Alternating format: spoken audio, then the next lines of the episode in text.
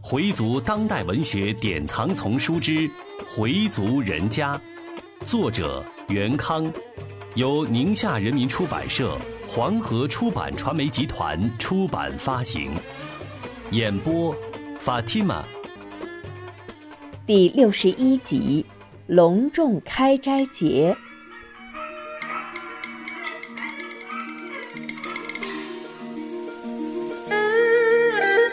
穆斯林期盼的开斋节来了。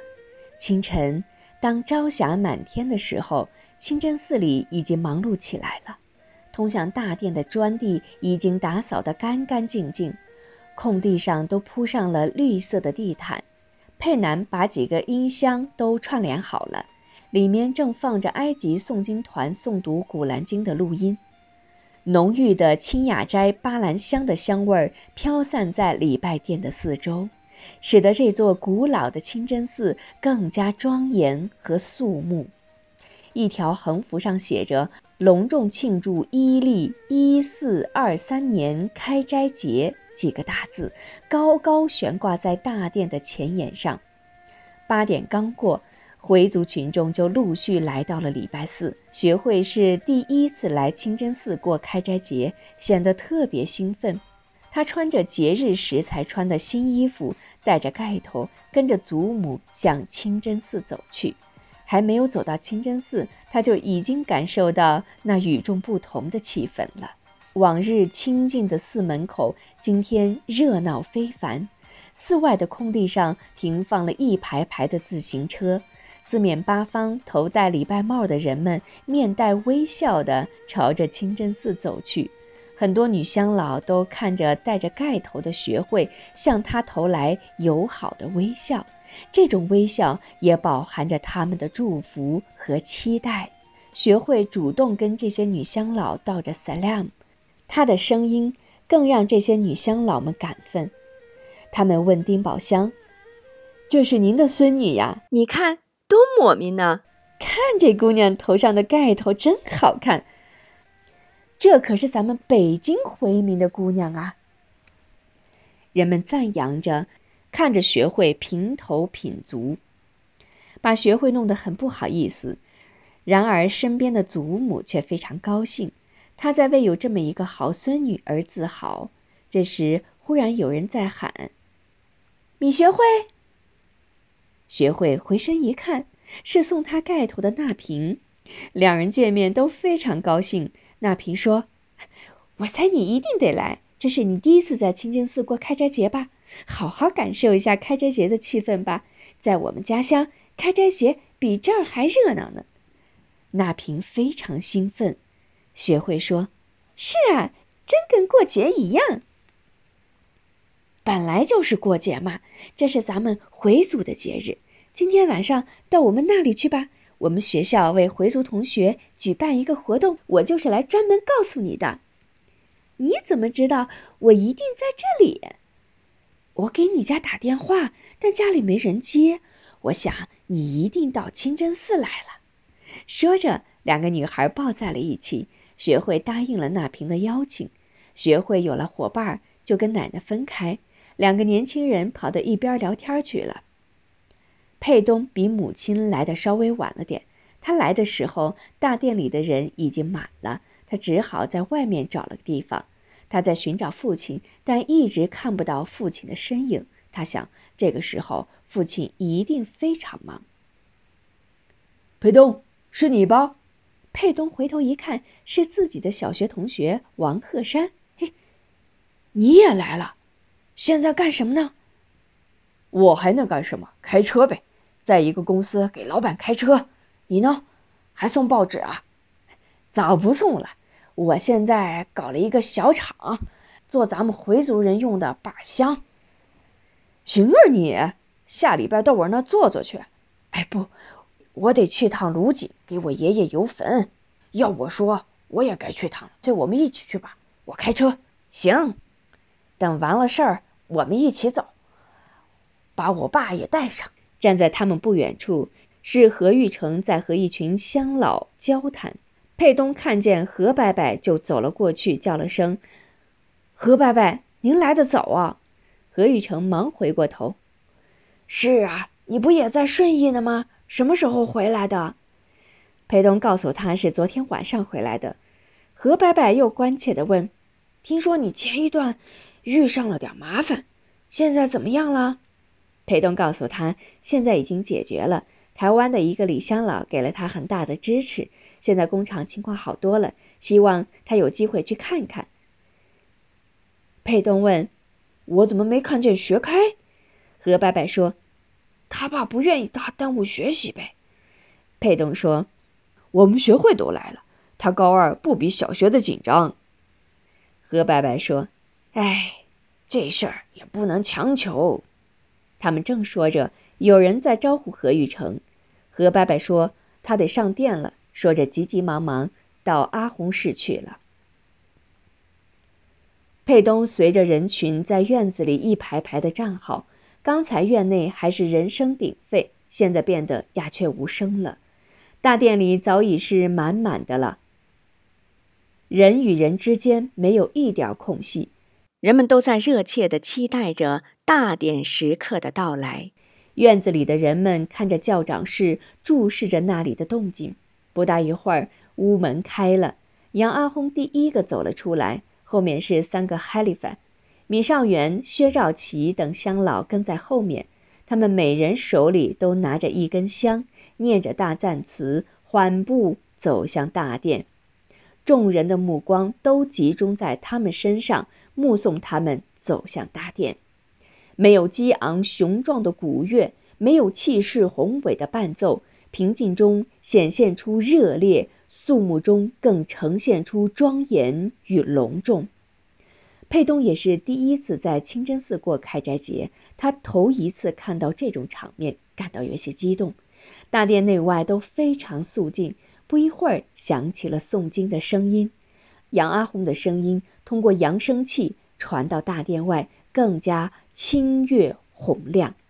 大概念了十多分钟，就开始讲 words。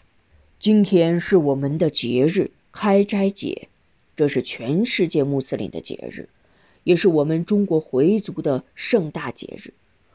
我们回族穆斯林有两个重大节日，一个是开斋节。还有一个节日是古尔邦节，我们经常叫它再生节。全世界的穆斯林都要过这两个节日。在这个隆重的日子里，我们很少感触。今天来了这么多人，男男女女、老老少少，大家聚集在清真寺，干什么呢？就是要一起赞颂真主，坚定我们的伊曼。我们中国有十个信仰伊斯兰教的民族，他们始终恪守“爱国是信仰的一部分”的圣训，和兄弟民族一起世世代代耕耘自己脚下的土地，和汉族同胞一起创造着中华民族的文明。就我们回族人来说，我们有自己坎坷的过去，同时也必定有光辉灿烂的未来。但是未来需要我们每一个回族人去创造，要靠自身的努力。从我们回族整体现状上讲，我们的文化水平还是比较低的。一个民族要奋发图强，就必须掌握科学文化知识。虽然回族在历史上的无数先人也创造了不少丰功伟绩，有过自己的辉煌。但由于各种原因，我们落后了。新中国成立后，党和政府对少数民族给予了许多方面的照顾，使我们的教育水平有了一定的提高。但和飞跃发展的时代相比，我们还存在着很大的不足。改革开放以后啊，我们回族的青年有相当一部分受过高等教育，有不少取得了硕士学位甚至博士学位。还出现了不少回族企业家，这是非常可喜的现象。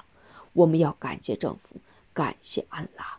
我们绝不能满足已经取得的这点成绩，我们还应该出现更多回族企业家和回族科学家、回族学者，从而提高我们民族整体的素质。我们民族要自强，要让别人尊重你，首先你要尊重自己。我们现在所处的环境可以说比以前更加险恶。西方世界中形形色色的不良习俗，无时无刻不在冲击着我们已经变得十分脆弱的精神防线。光怪陆离的服装，不堪入目的黄色影碟，吸毒、贩毒、卖淫、嫖娼。道德沦丧，这些极端丑恶的东西，没有哪一天不再侵蚀着我们。这样的环境还称不上险恶吗？一个有坚定信仰的人就可以不为所动。我们靠着自身坚定的以慢，在精神上战胜他们。但也有不少人在这些乌七八糟的东西面前打败了仗，成了西方世界精神俘虏。久而久之，我们这个民族就要被腐蚀、被同化，就会名存实亡。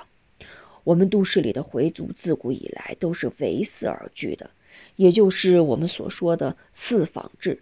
凭借着这个四坊制，回族才得以获得民族群体和文化的延续。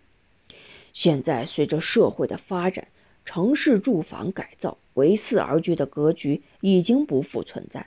都市回族也在面临着新的挑战，本来就已经显现出极其脆弱的宗教意识，就更加岌岌可危。各位多斯蒂，请大家想一想，面对这种新的情况，我们该如何解决？这也是我留给各位的一个思考题。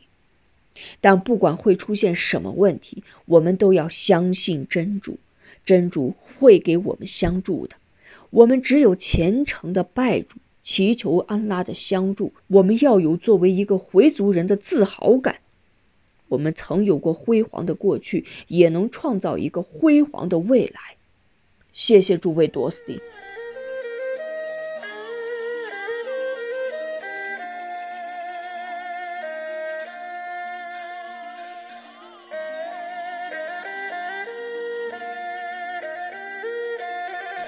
杨哈洪的讲话很简短，但意义深刻隽永，博得了在场所有人的赞叹。接着开始念呼图拜，然后就是礼尔底的拜。整个仪式不过三十分钟，乡老们排成长队，依次和阿訇拿手道 salam。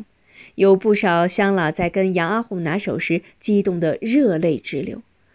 杨阿訇，你讲的太好了，真是说到我们心坎儿里去了。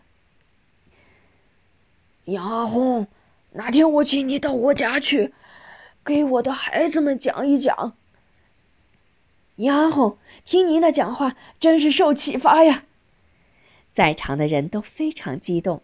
乡老们跟阿轰拿过手后，又跟周围的人拿手道 salam，人人脸上都洋溢着节日的喜悦，也都感受着回族大家庭的幸福。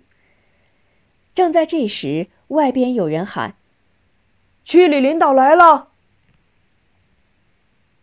阿轰和少元他们都出去迎接，区里的统战部长和宗教科科长以及医协主任都来给大家祝贺节日。区里领导看了这里这么热闹，很高兴，说：“你们这里搞得不错嘛。”杨阿红说：“这都是靠大家的共同帮助，尤其我们新选出的四管会起了很大的作用。”一位乡老把具有回族特色的小吃端了上来，请领导尝尝。领导们品尝着这些小吃，连连称赞好吃好吃。领导们询问了寺里的情况，谈了如何加强民族之间的团结，进一步挖掘回族人的潜力，为繁荣社会主义市场经济做贡献。统战部长说：“政府适当也要给你们一些帮助，比如啊，这古建筑的维修啊。”添置一些必要的设备呀，防火器材的更换呀，我们会给一些拨款的。杨阿红说：“那就太感谢政府了。”统战部长最后祝贺大家节日快乐，在一片热烈的掌声中，区里领导们离开了清真寺，又到其他清真寺去慰问了。送走了区里领导，杨阿红和少元开始招呼大家吃开斋饭。少元向大家喊着：“到女店那边去领开斋饭。”人们都向旁边的院子涌去，大家边吃边在议论：“今年的开斋节办得真好，比哪一年都好。下午四点半左右，米学会来到北京大学，这里将举行一个开斋节联欢会，听说还邀请了回族界的学者和知名人士来参加。学会走在北京大学的校园里，心情十分激动。他是第一次来到北京大学。冬天里的校园虽然没有春夏秋那么美丽，但依然处处显露着勃勃生机。学会想，再过一年多，自己将会以一个北京大学学子的身份昂首阔步地走向这里。他要为实现这一目标而奋斗。这是北京大学专为回族、维吾尔族等信仰伊斯兰教的民族而建的一座清真食堂。他刚一到门口，就受到同学们的热烈欢迎。那平向大家介绍自己的朋友，两人挽着手走进食堂。饭厅里灯火辉煌，天花板上布置了许多拉花，迎面是一条醒目的横幅：“欢度穆斯林开斋节。”会场中央是已经准备好的非常丰盛的自助餐，银光闪亮的器皿在灯光的照射下更显豪华。能容下两百人就餐的清香院已经站满了回族同学。平时虽然都在这里用餐，但由于所在不同的系里，学习也很紧张，大家来去匆匆，没有时间交流。现在回族的、维吾尔族的同学们都聚在一起，的确有说不完的话语。会场气氛十分热烈，非常亲切。不一会儿，学校领导和来宾们相继来到了清真餐厅。一个头戴镶着花边盖头的女孩和一个戴着礼拜帽的男生走向了麦克风，宣布活动开始。会场很快就安静下来。两位主持人先向大家介绍了领导和来宾，然后请学校领导讲话。北大副校长首先向大家表示节日的祝贺，接着说：“穆斯林的开斋节是回族、维吾尔族、东乡族、撒拉族等少数民族共同的节日。”我们学校每年都要举行这样的庆祝活动，希望同学们不管是来自哪个民族，都要热爱我们伟大的祖国，努力学习，将来为我们的祖国贡献你们的力量。最后，我代表学校向到场的各位来宾，向所有穆斯林同学表示节日的祝贺。接着，主持人请一位德高望重的穆斯林学者诵读《古兰经》的开端章。然后大家一起接读啊，最后开始吃自助餐。那平像照顾小妹妹似的关照着学会，问她爱吃什么，帮她夹菜。他们边吃边聊，大厅里响起了欢快乐曲，人人面带着笑容。自助餐结束后，同学们把中间的餐桌撤去，空出中间的场地来，联欢会开始了。同学们表演的都是自己编排的小节目，有唱歌，有朗诵。几个新疆姑娘跳起了家乡的舞蹈。这些新疆姑娘好像天生就有舞蹈的天分，获得了全场热烈的掌声。然后是做游戏，主持人先讲了一些游戏规则，找出三个男生、三个女生，把他们分成三组，要把两人的腿绑在一起行走，两人必须要很好的配合，否则就容易摔倒。两人走到终点，再把几个气球吹起来才能返回。先到终点者为胜。这个游戏非常有意思，学会也参加了吹气球的竞赛，年轻人玩得非常开心。这也是学会最快乐的一天。开斋节这天，米少恒很早就到了王小营清真寺。他已经听到消息，这一带也要拆迁，清真寺也保不住。这次去王小营清真寺。可能是最后一次了。快到九点时，人们已经把清真寺里能站的地方都站满了。邵恒真没想到今天竟来了这么多人。一位经常礼拜的乡老对邵恒说：“这都是附近的回族住户。王小营一带过去是农村，他们现在还住着自己的老房，这里要盖一片商品楼，这些农民户也要搬迁，清真寺也要拆掉。”当地的乡老说，政府要补贴给清真寺两百万，用于重建。这位乡老说，要是一盖成大楼，这里的回民差不多也都走了。不少人家已经在远郊区买了块地方自己盖房。就是这里的清真寺再重建起来，唉，我们恐怕也享受不到了。邵恒听了，心里很不是滋味儿。这一个月来，他天天跟这些农民一起礼拜，彼此都熟悉了，大家很尊敬他，很多人都叫他米教授，也有叫他米乡老的。邵恒想，假如一旦这里盖了楼房，清真寺也拆掉了，这些乡老们怎么礼拜？回族人家，作者袁康，演播法蒂玛。